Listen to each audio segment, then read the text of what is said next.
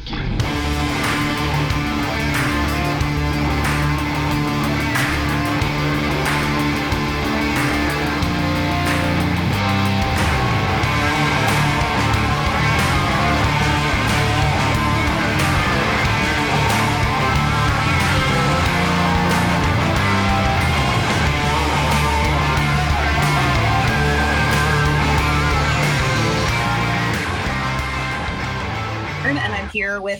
Tom and Amy from Pod Jerky.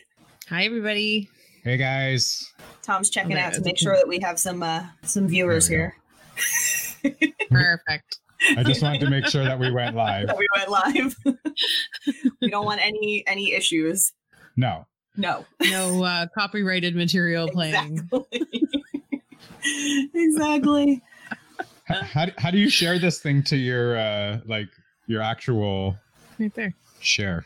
Share to where? I don't know. Right here. No, those are groups. Oh, I don't know. I don't want to share it to groups. I want to share it to my page. We're doing a So my friends can watch too. we can post after. Not not that they don't not that they watch anyways, but Fair yeah, there should be an option to share it to your own to your own page. I don't know if anyone's watching yet. All right. Boom, there. Oh, We There got we go. Brian. Brian's here. What's up, Brian? Yeah, there we go. All right, so um, I'm going to play that clip from your episode that we're going to be discussing. Um, so hopefully everyone can hear it because this is the way that we do it on the free StreamYard. the first time we walked into the Toronto clinic and we sat there with the first time we ever had to actually go through an actual checkup and the ultrasounds and everything. I think it was like standing room only in the waiting room, and this waiting room could probably hold 60 people. That's how big this clinic was. And I think it was the first time that I realized that we're not in this alone. No, and there were so many couple. Oh, Good, perfect. said Brian said we it. can Good. hear. Oh, awesome. Perfect. Yeah. So, my first question is actually going to be: did, Have you guys listened to that episode since you recorded it? Yes. Okay. Yeah.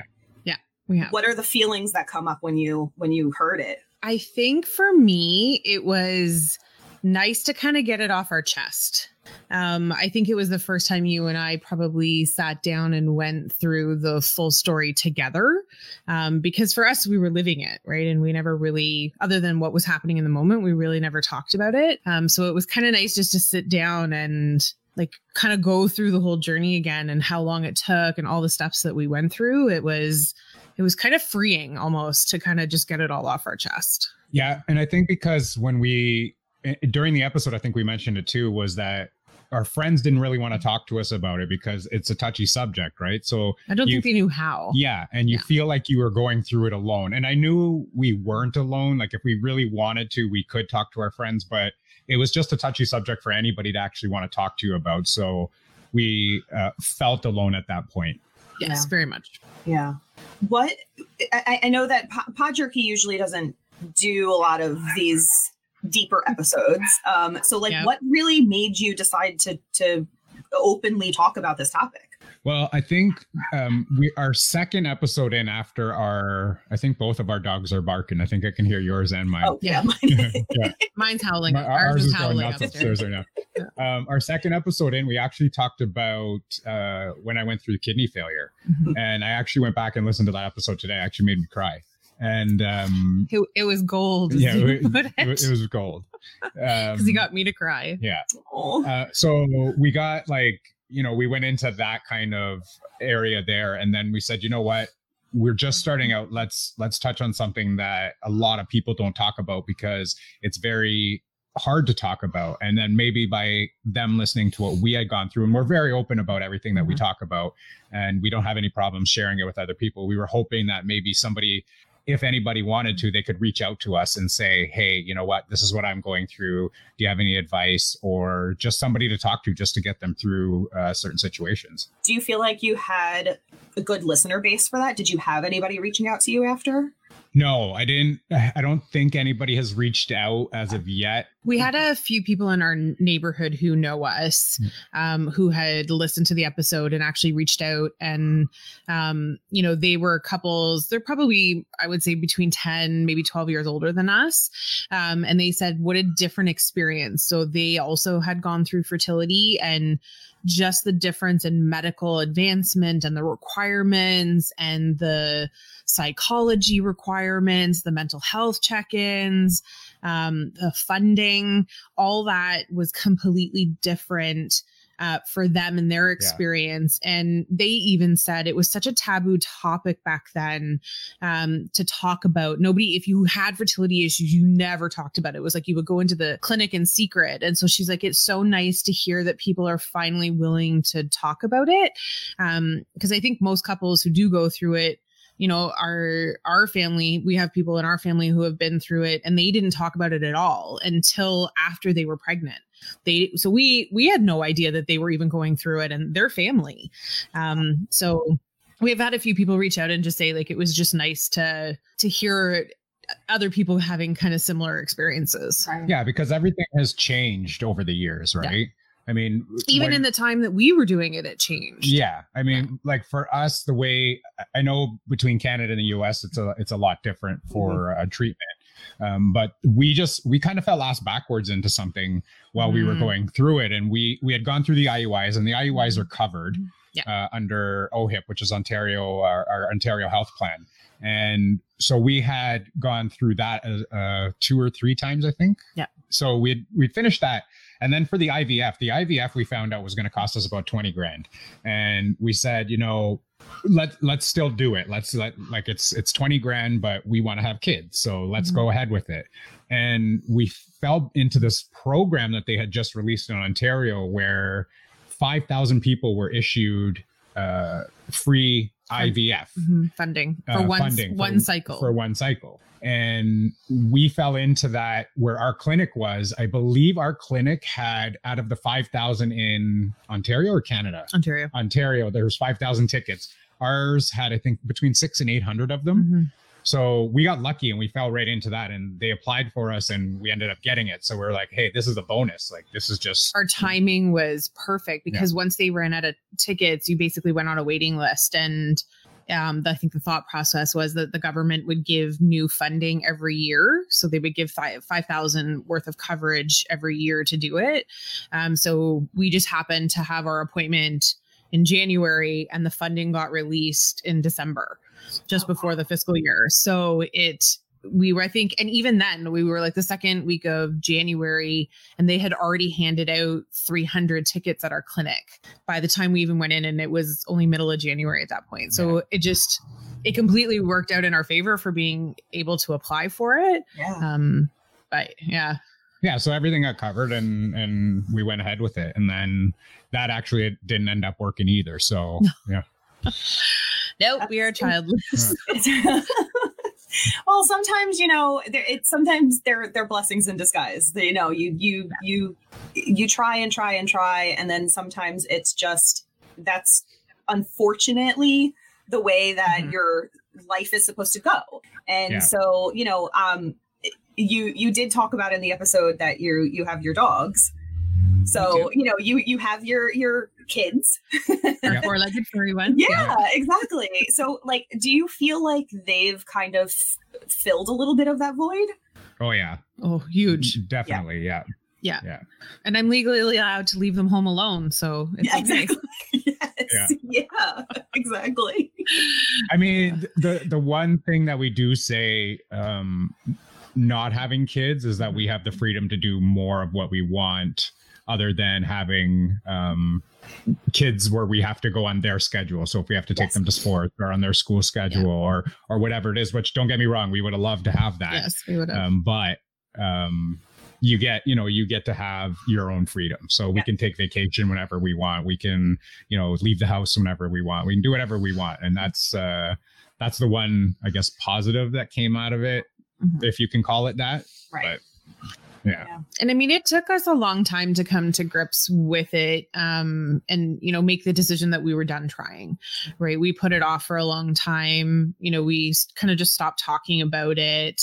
Um, and then I think we got the a bill, a storage bill, and it was like, ooh, we should really make a decision on whether or not, you know, we want to keep doing this. Um, we're still paying money out and we haven't made a decision yet. So it probably took us six months. And, you know, after I guess what, seven years of trying, we just got to a point where we had, we, you know, we were almost 40 at that point, And, you know, we just needed to make it, we needed to make a call.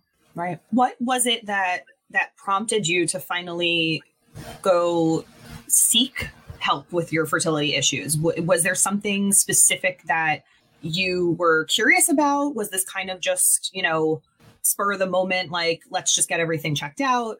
Well, I think what happened was is we actually waited two years. So we tried for two years mm-hmm. and nothing was happening. So we said, you know what, let's go to the doctor. Let's see what they have to say. And we ended up having a fertility clinic here uh, where we are about 10 minutes from us. Mm-hmm. Um, so we called them and they set up an appointment. We went in. Which is odd because normally you need a doctor's referral and and they thankfully were taking um, patients without referral um, because our doctor had said, oh, you know, like change diet, lose weight, do different things first. And we're like, but we've actually been trying for two years. And he's like, no, but do these things first before we give you a referral. So we ended up taking it into our own hands.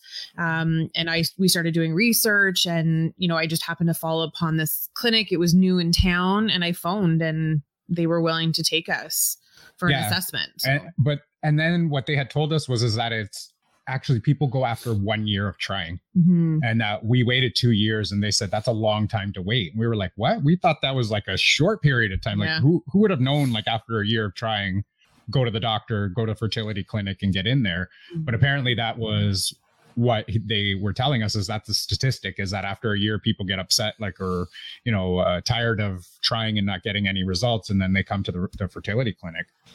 Right so after two years, it was just kind of like, okay, it's been two years. Like, let's figure this out.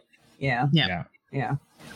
You know, and we were we were in our 30s already, mm-hmm. right? So we met in our late 20s, we got married in early 30s, you know, so we were creeping up on the age where it was starting to potentially become a problem, right? right? We were, you know, women over, uh, we weren't quite, I wasn't quite 35 yet, but, um, you know, women over 35, the statistics are on a natural conception, 34%. Mm. Um, so it's, you know, we, we needed to seek it out and just try and like, let's just figure out what's happening. I did have fun, Russell. Oh, of course you have fun trying. yeah, exactly. yeah, nothing wrong with that. and you can continue trying. It's there's no yeah, there's no harm in that. there's no harm in trying. Yeah. No. We'll be 50 and like yeah. Right. They always say after you give up on fertility treatments, that's when you conceive. But but, but I think we're past that. Age. But I think that's the problem too, is that people put too much stress on it as well. And and they told us this at the doctors too, is that people put a lot of stress on it, thinking, you know what, it's gotta happen, it's gotta happen, it's gotta mm-hmm. happen. And you see all your friends around you and your family members and everybody having kids, and you're just like, why? Why isn't it us? Why can't we do it? So you get more stressed in in that as well.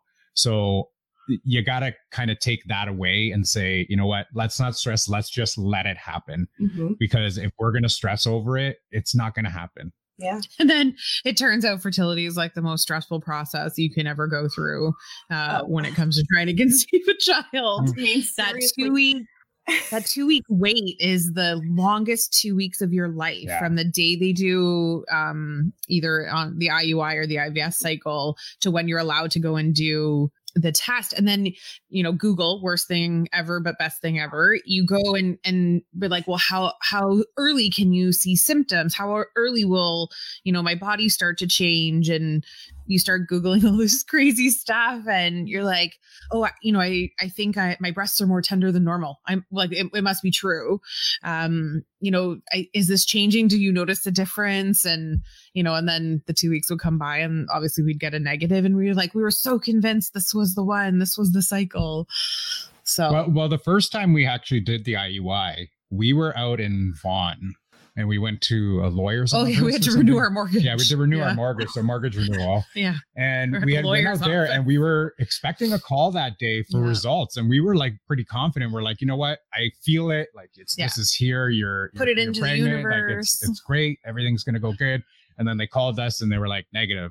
And I think we both broke down in the car. Mhm. Like we were driving and we just both broke down in the car because we were just like, you know, I had such a good feeling about this. So I mean, that put more stress on it as well. And uh that was kind of a blow to our I guess ego for a little bit there. Yeah. Um, just to see like, okay, it, we need to we need to rework this and see where else we can go with it. Right. Did you get results as to what the issues were? They Or they was it just that everything was kind of negative and so they there was a whole bunch of issues i guess Okay. that they came out with like Mhm. um they couldn't pinpoint going down to it, it was either me or if it was amy. Uh, we both had actual procedures done right. Um to to get uh, different results and those results came back pretty positive i guess. Um and we were able to use certain things uh, from those procedures to actually run an ivf i think for the ivf, IVF cycle, cycle, for the ivf cycle um, and it still came back negative Yeah. And I think like um they run a whole series of tests on both of us. And my issue specifically was um, I actually wasn't ovulating. So my body was doing all the things it was supposed to do, but I actually wasn't growing a follicle and releasing an egg. Oh, wow. And so my what they do is they sort of track your hormone levels over the course of two months um, before they actually start any uh, procedures because and you go for blood work pretty much every day um, and they test to see if your different levels go up and um, on certain days of your cycle they should see spikes in certain times and i just wasn't having them. And so they're like you you're not ovulating. So it doesn't matter what's with tom there's nothing there. Right, right. um, so then it meant fertility medication to help the process along um, to be able to actually get a follicle and an egg. A- and i'm gonna i'm gonna leave the door open here for a russell joke. Oh, um I, I i got i got to poke amy in the butt You every did. day oh, yeah. with a big needle Yeah. Worst. russ you're up. Oh my god. I can't even.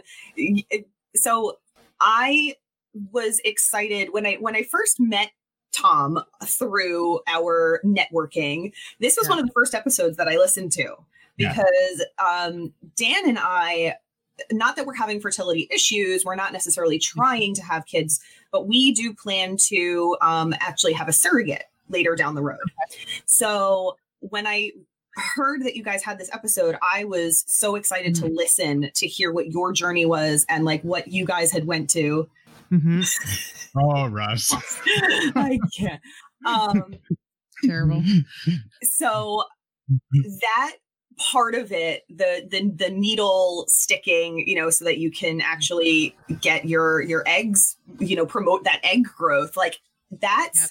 not something that you want to do every day you know that's not something you look forward to doing but in the long Mhm. run you know you're you're so excited for what it's going to bring and Yep. so to me that's not i'm i'm not you know looking forward to it but i know that it's going to bring about something that that's positive so Yes. i was actually listening to this episode again today to prep for for this and uh dan was listening to it with me and he heard the piece where tom you mentioned that you had to get your prostate shocked Yeah. and now because you were having fertility issues you were going through a little bit more of the process and dan's response was um i I, I don't I don't want to do that. so I said to mm-hmm. him, well, you don't have to do that. That's not you will you won't have to do anything. Yeah. But I can't imagine like when you were told this is the procedure we're gonna have to do for you, like what was going through your mind?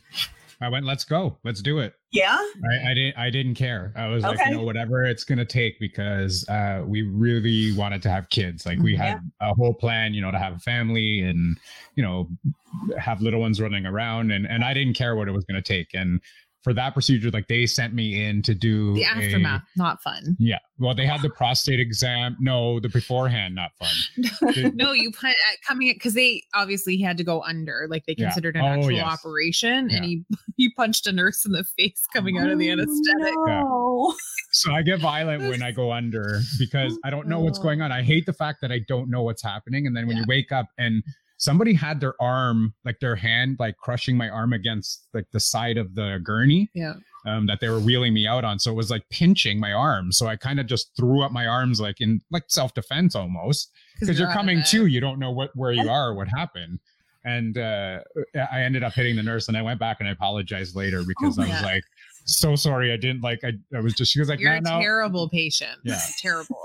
and then he, all of a sudden, you apparently when they like he terrible patient. He they took the tube out because obviously they intubate you. Um, and apparently he threw up when they took the tube out. Yeah. And apparently some of it went back into his lungs. So then I'm Oh, sitting yeah. in the waiting room going like he should be in recovery by now. Like what is happening? No one's called me, no one's done anything. So I went up to the desk. I was like, "Can you call in and see what's happening with my husband?" And and they're like, "Okay, yeah, you can come back." So I come back and all of a sudden they've got the portable x-ray machine. They're putting the big blanket on top of them and they're like, "I'm sorry, ma'am, we have to step out."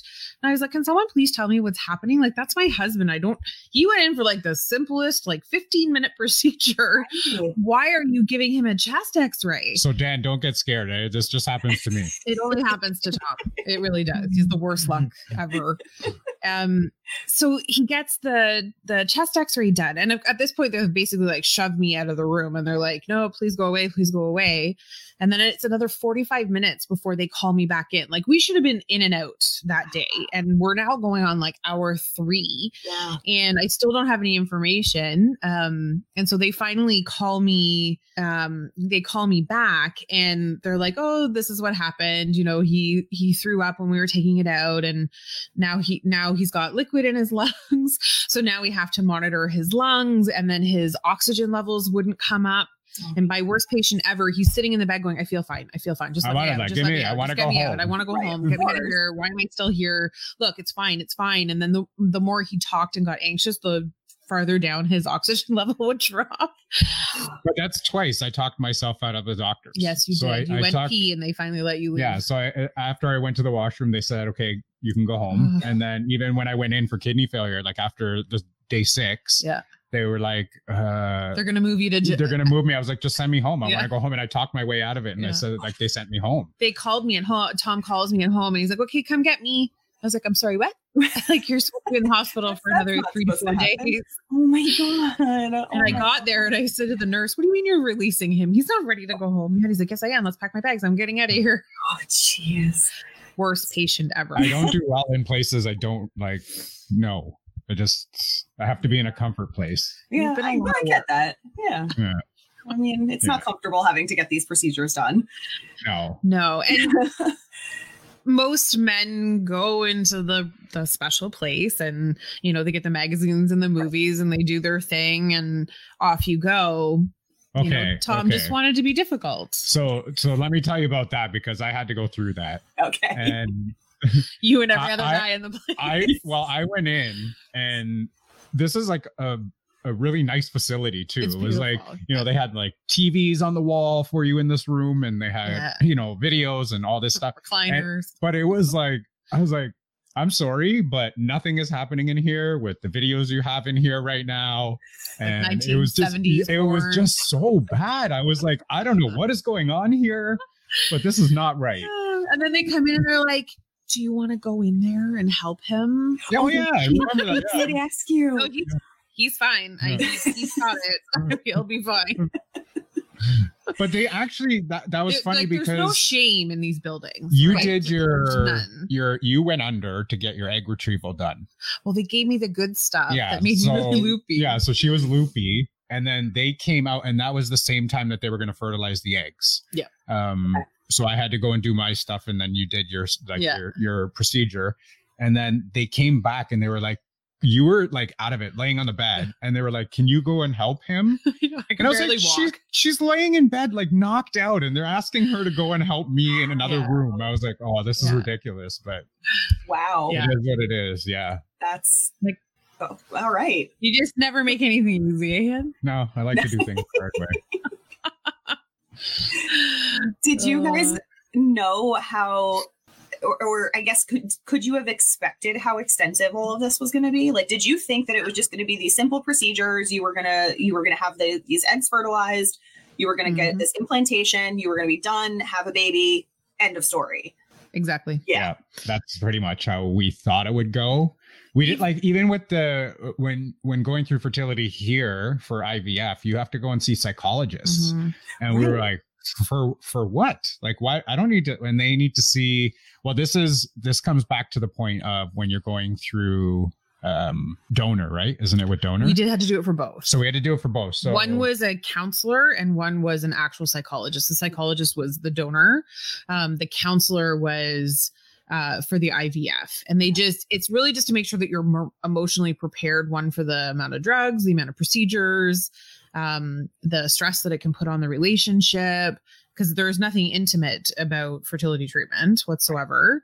Um, even even the day of our egg retrieval, um, the doctor comes in and he's like, Well, I have a medical student here today. Would you mind if they came in and observed? I was like, Well, there's already 12 people in here. What's one more? Yeah. Like at this point, everyone has seen everything. And the the strangest part of this is probably a little personal, but when they do the procedure, the doctor is standing. And so they raise the bed up. So I am basically Oh, laying yeah. flat at his face. Like it just so I'm like and he's like six foot two, and they raise the I'm bed like five high, feet like- in the yeah. air. I'm basically at everybody's eye level. Bizarre. And you're just like, do you not do this procedure sitting? Like, what? Why am I so high in the air? And then they like tilt you back and they make you lay there for like 10 or 15 minutes, but then they forgot about me. Oh yeah. And I and you have to drink like two liters of water to do the procedure because they go in with the egg retrieval via ultrasound. Mm. So there's a ultrasound technician beside you, and then the doctor's doing the retrieval with the needle, um, like vaginally, obviously. But it's uh so I'm laying there, I'm upside down basically. So I'm laying with my head down and my legs in the air. And I had to go to the bathroom. Like my bladder was going to explode. And they forgot we were in the room. They thought that we had gone back to the recovery room. And so Tom had to go out and find a nurse because he couldn't figure out how to get the bed down. oh my god. So like my feet are six feet in the air, my head's down. Oh my god. you get up, you go find them. Yeah. Oh my god, it was so funny. At least Tom Yeah. was there. At least I was there just yelling in the rooms. Can somebody please let me down? Yeah. Oh my Yeah. goodness. So It's- there's like all of these extra added stressors Yeah. that like shouldn't have even been part of this. No. And No. you know, and you know, it's it's good that you guys can laugh about it. Um e- were you like that while it was going on? Like were you were you still finding the humor or was it a little more No. But I think we were we were supportive of each Yes, other. we were. we Yeah. were, you know, we talked about it. We didn't like, you know, hide any of our emotions or Mhm. anything like that. We we just we went with what we were going through at the time. So uh, we didn't laugh about it. Um, I think at one point, after a certain amount of times of trying, we threw our hands up in the air and said, "Of course, it's just that's just our luck," you know. And Yeah. we kind of had a laugh about that because I'm like, this just happens to us all the time. So it had to be us. And I always say the laws of averages, right? One in ten.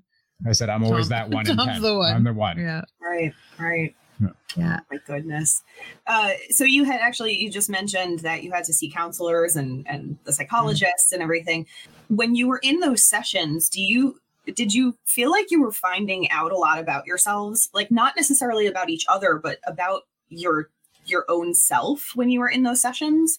Not for me personally, because I I didn't care to be there. I was just like, let's Hmm. just give them what they want and go home because I don't care to talk to these people.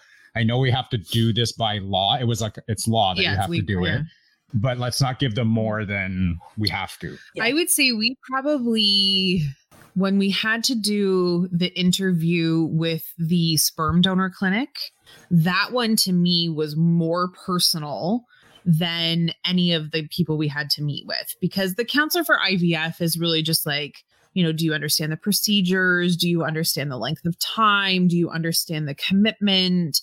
Um, you know, Tom, are you aware of what Amy's going to have to go through and vice versa?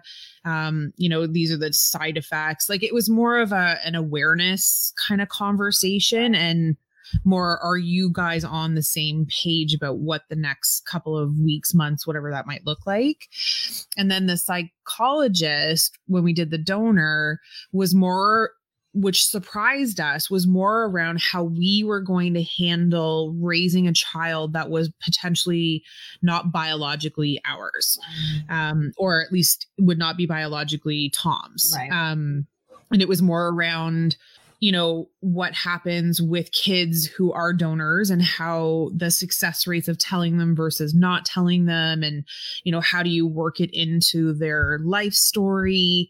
Um and it's like here's the facts and the statistics around it versus kids who are adopted. What's your comfort level with that? Do you think you could be able to do that? Are you prepared? More for tom like are you prepared I, that they're not biologically yours? Do you feel any guilt or resentment by that? Like that kind of stuff? But but two things there is that i had said you know what? We were looking at adoption and we were looking at donor. Yeah. and i said you know what? Let's try because at least it's 50% ours um, if we did go down the donor road, it's mm-hmm. it's still going to be at least biologically, you know, Amy's. But then I, I I also thought about it as like I don't need to answer these questions right now. We don't have a baby, so I don't need to answer of how am I going to deal with it when they get. I'll cross that bridge when I get there. Yeah. So I don't know why these questions are asked now. I know they want to prepare you for certain things, but mm-hmm. at the end of the day, I don't need to answer this because it's just not something we need to be prepared for. Can you get us through this process now? Mm-hmm. And then down the road, we'll worry about that, like one thing at a time, right? Yeah. So you're just adding pressure to what you're going through. Like if if I was going to a psychologist for this, it would be more of prepping me for the procedure that's upcoming and making sure that I'm okay with it in terms of uh, it not being biologically mine, but to be to ask all these questions about are you prepared to tell them and how are you going to tell them and these are the statistics. I thought that was a bunch of nonsense for the time. Yeah. He was a lot more comfortable with it than I was. So I think I had this, and I don't know if it's a girl thing, but like this sense of guilt that if if it was successful that biologically that baby would be mine and not his right. so i had a much harder time with it um where you viewed it as man if this gives us a baby it doesn't matter blood is blood whatever but family is family yeah. and you know there's lots of families that are blended or you know they're not biological and they are perfectly happy families. He's like it doesn't matter. We want a kid if no matter what the means are of how we get one. Right right. Yeah. And and if you go through adoption you you, you know the kid's not biologically yours either. So yeah. what was the difference of us going to try and donor versus going through adoption? So right. you know i said let's try this route first. Let's see where it goes.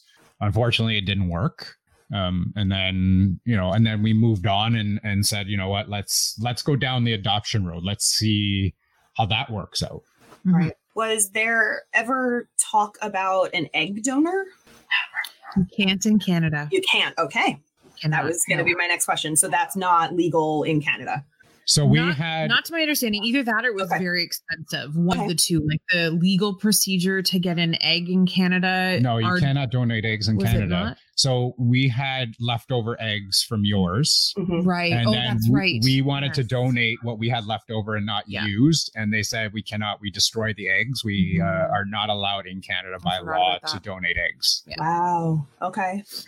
That's so interesting. Is there what well, you know even a sperm donor as well? Sperm donor, it's not legal in Canada here either. Mm-hmm. Right. So, you would be a sperm donor. Yeah. You had mentioned that it had to be from the US, the sperm donor. Mm-hmm. Yeah. Yeah. Okay. Do you know the legal reasoning for that? We don't pay. They, so they won't pay the sperm donors. Yeah. Okay. All right and I I guess they treat it like a transaction. I don't know.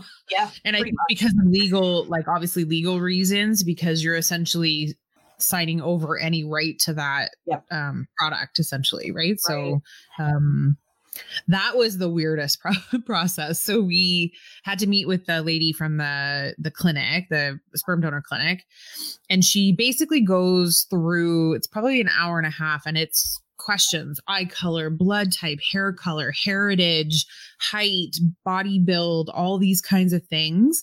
And then you have two options. Either they can just give you a login and you can go in through thousands and thousands of profiles or they can do like a search for you and say send the top 25 that they think matches based on the criteria.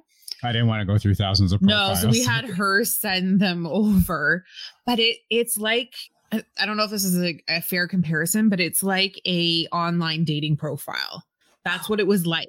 Okay. And so you would sit there and and you know, in some cases the people that donate write letters saying like here's why I donated, here's what I hope the outcome is for you. Um it goes through family history, medical everything from like great grandparents to grandparents to Yeah. parents to to all the diseases that run in their family uh, history. What they Um, like to do from a sports, academics. I, I want to say even GPA or what is it? Yeah, Is it GPA? yeah. I don't know what it is because we don't say that here, but um, but like their scores for school and Yeah. you know what they what they hope if they're not students because some of them are. That's how young some of these kids are. Um, yes. you know what their profession is, um, what their parents' professions were. And- but Like, each it was a dating profile is, but it, I- but they're like twenty five to thirty pages long, yeah. Yeah. and you go through all of these, and we ended up finding one that Well, looks similar and to then me. some of them have photos and some of them don't. Yeah. Okay. So it's kind of awful. So you go and you read this profile and you're thinking like this is this guy's perfect. This is everything, heritage, hair color, body type, build, medical's clean. and then you look at the and then picture and you go, look nope. and you're like, "Oh, I don't know." You know, because at the end of the day, there's potential that this baby looks completely like the donor and Right. nothing like me Exactly. and you know that's a face we have to stare at for the rest of our lives and it it's so awful because i said to tom i i don't i feel so im- like incredibly judgmental right now but then at the same time this is also our future so i think we're allowed to be but it it felt very selfish and Yeah. very judgmental Yeah. to go nope like i that's not what i want Right. um and so funny enough the one we did pick looked a lot like him as a kid so Okay. Oh, well, that's good. that was kind of hard to a good find Yeah. and he had the same like heritage background heritage Yeah. and Yeah. um clean medical history. yeah clean medical history so we Yep. were like okay let's try with this one and then we went through with the process and didn't work Didn't work. didn't work How long was the the entire process of all of this? oh god Seven years almost. Yeah. Seven years.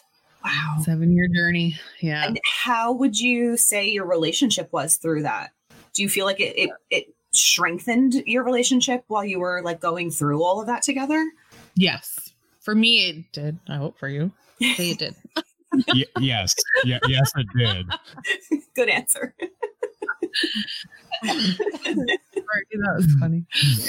um, so for me, it did. I think um, the communication had to be there um, for how we were feeling, and you know, we had so many decisions to make and so many um, things we had to consider that we were you were kind of forced to have to talk about it with each other you know and you couldn't really hide anything or i mean the fertility meds in all honesty are awful and i was crazy emotional. They they made her pleasant around the house. It was lovely.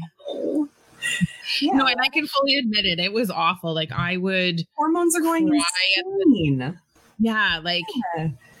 you know it i said you were Yeah. pleasant He's such a liar.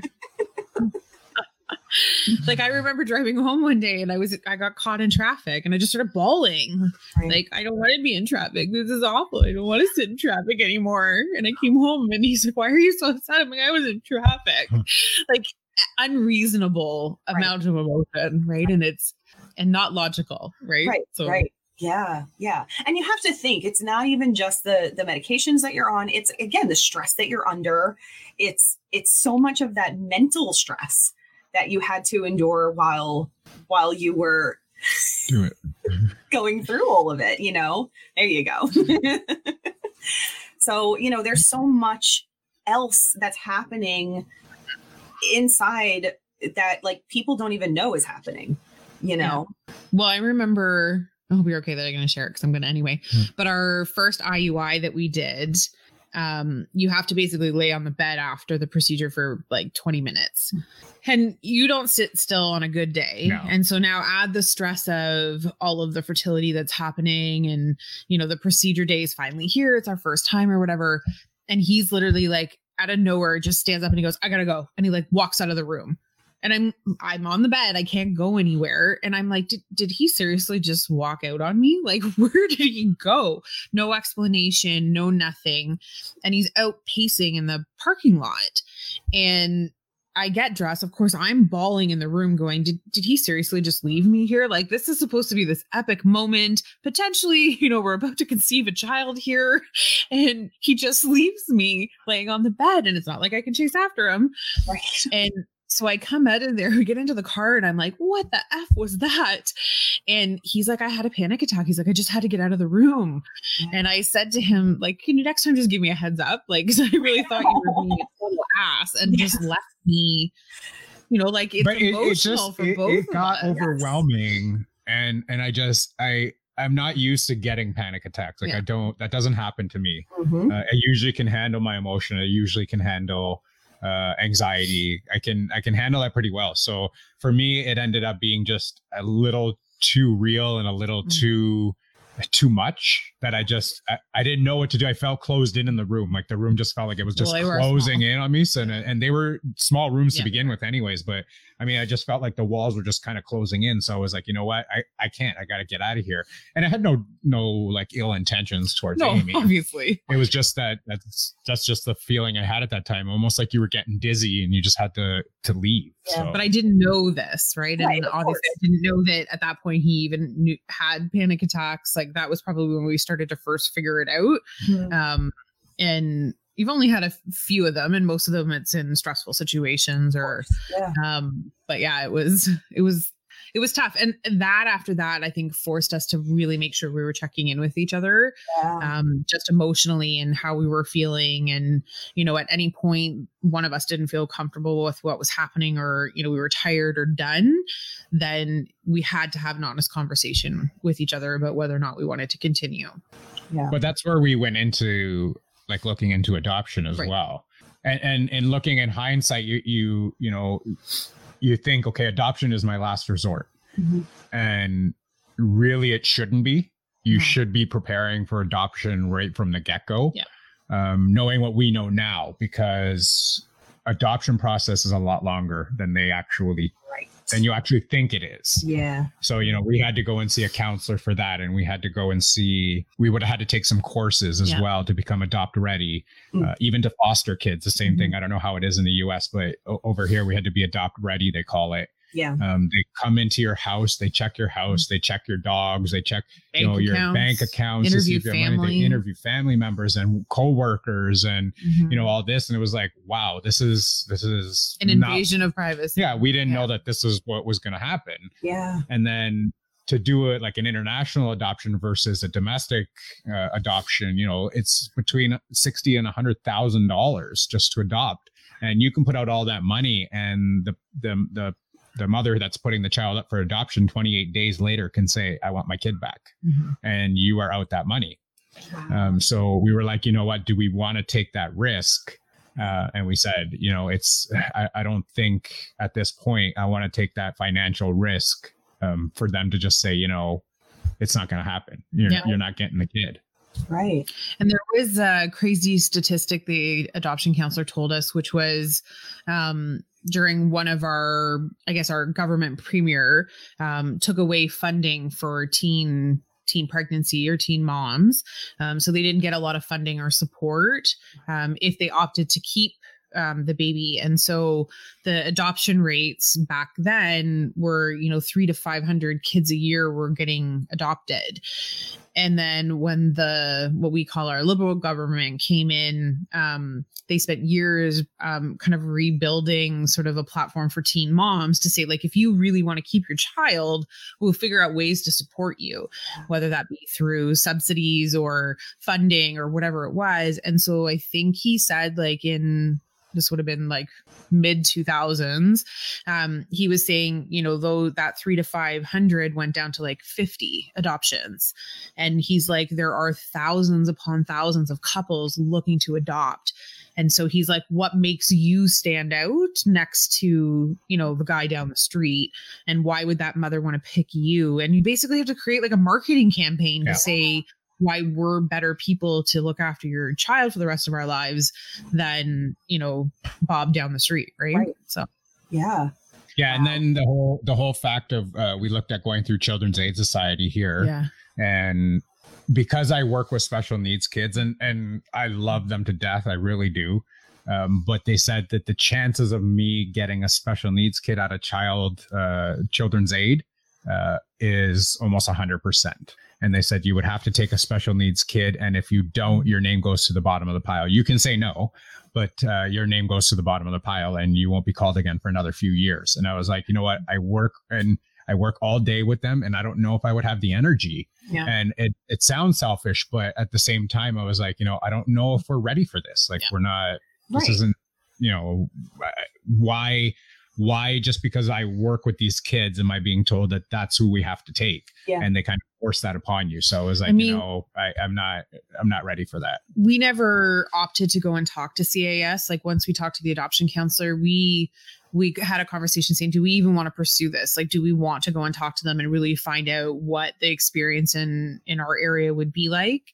Um, you know, we we didn't know this guy, but we we kind of trusted it. He'd been in the industry for 40 years. So we kind of took what he said to heart. So, you know, we didn't talk to CAS directly, but I was like, I don't know that I want to find out, you know, if and the reality is is the caseworkers get to pick which kids they think suit us it's not like we get to say you know i read you know bobby's profile i would really like to meet this kid they're like oh based on what you told us we think this kid would be a match for you you know and then there's this whole meet and greet and all these different things to decide if it's a fit i mean the kid gets a say too depending on their age but um you know it, it it was a really eye-opening hour and a half conversation and no no amount of research on the internet prepared me for what he Yeah. had to say Right. Yeah. you know and I, we have friends that have uh, like a friends of mine at work have had great success with it and they you know it was a very smooth process for them and you know they've got two beautiful kids through adoption and i just you know when i was telling him what we were told he's like well that wasn't our experience you know so we found it very different but then that was also 10 or 15 years ago um, that they would have started their process versus now when we were trying to start ours so so little time changes things so quickly nowadays Yes. Yeah. Yeah. And I, I wouldn't, Tom, you mentioned, you, you know, it may sound a little selfish, but I, I wouldn't consider it selfish. If you, if you know that you can't necessarily have the best, um, I don't want to say best life for the child, but you, you can't take care of them the way that you want to because you already are having that stressor from work. You don't want to bring a child into that situation where you can't provide the best for them. So No, it's and I- selfish I think thing. that's why we I think that's why we try to like opted against it because Yeah. I was like, you know, I don't know if it would be fair. Right, um, exactly. Yeah. Every day coming home from work. Um, you know, I get beat up at work sometimes and then to come home and you know, and Amy's not educated in working with the special needs kids Right. uh, and especially the ones that I work with like some of them Yeah. are very violent Yeah. and uh, some of them are very gentle so I mean it, it all depends so you don't know uh, what you were going to get and we didn't have like a pick right we didn't get to see the kids we didn't get to Yeah. it would just be kind of dumped on us like amy said here this is the one that we want you to take and this is the one you're going to take if you say no we're going to put your name to the bottom of the pile and well they don't actually tell you that part but but see in like you know five to six years basically Yeah. right Yeah. newborns are out of the question you're never going to get a newborn because everybody wants a newborn Every, yes. Yep. That's the same here. Exactly. Everyone wants the baby. And yeah, that's just, that's how it is. Yeah. Um, all right. So I have one more question for you guys. So if you could tell someone who is going through that anything, what would it be? I think my advice would be talk to people. Uh, don't go through it alone. Um, reach out to people. There are many, many groups on Facebook Mhm. actually right now that I kind of found a couple of them uh, just to promote the fertility podcast, just so that they could actually hear it. And then if they had any questions, they could actually talk to us about it and reach out to us. don't go through it alone. Don't hold in your emotions. Mhm. uh, go go and talk to people even if it's not your friends. You can go into these groups. You can have uh, conversations with people. You can get onto a live chat with them. You can go onto Mhm. skype or uh, like we're doing right now in a facebook chat or a streamyard or whatever you want to do. Uh, you can actually go on to these and talk to each other about it. There's a good support network out there um, a lot of friends don't want to talk to you about it just because it is such a touchy subject but there's a ton of people going through it in this world right now and they want other people to talk to as well so don't go through it alone that's all i have to i guess Mhm. say And I think um, female to female um, is it's okay to have feelings through this whole thing. Um, and, you know, at the same time, when I was happy for my friends that were getting pregnant, there was this sense of, you know, kind of guilt for being upset that it wasn't me, or, you know, this sort of self pity that I, it, like we weren't getting what we wanted to um, but it didn't take away from the fact that I was happy. That is so normal and that is okay. Um, and it's okay to feel happy about it, sad, stressed, mad. Like allow yourself to feel all of those things because it's normal and you're not alone. That that's the one biggest thing I think from day one for us when you walk into that waiting room and you see the people, the races, the same-sex couples that are all going through this too. Everyone's personal situation is a little bit different about why they're there, but at the end of the day, they're all going through it too. Um, and it's okay to feel that way. Yeah. Great advice. Yeah. All right. Is there anything else you guys want to share? uh, i don't think so i think we kind of touch base on everything that uh, we kind of talked about in the episode i mean if anybody does want to reach out if anybody's listening out there um, i don't see we have a lot of listeners right now but you know if they go back and listen to this and they are going through anything and they do want to talk private message me if you want or direct Mhm. i don't even know what you call it anymore dm pm whatever they call it now Slide into your DMs. yeah, whatever it's called. um, yeah, go ahead, reach out to, to one of us if you want to talk, uh, and we can try and help you with with any information that you want. Awesome. All right. Well, thank you guys. This was awesome. I learned a lot and I'm I'm sure, you know, if again, if people go back and listen to this, um, I'm sure they'll learn a lot as well. And uh, Russ says thank you, well, thank you guys for having us. of course. All right. Thanks, guys. All right. All Good night, everybody. see you guys.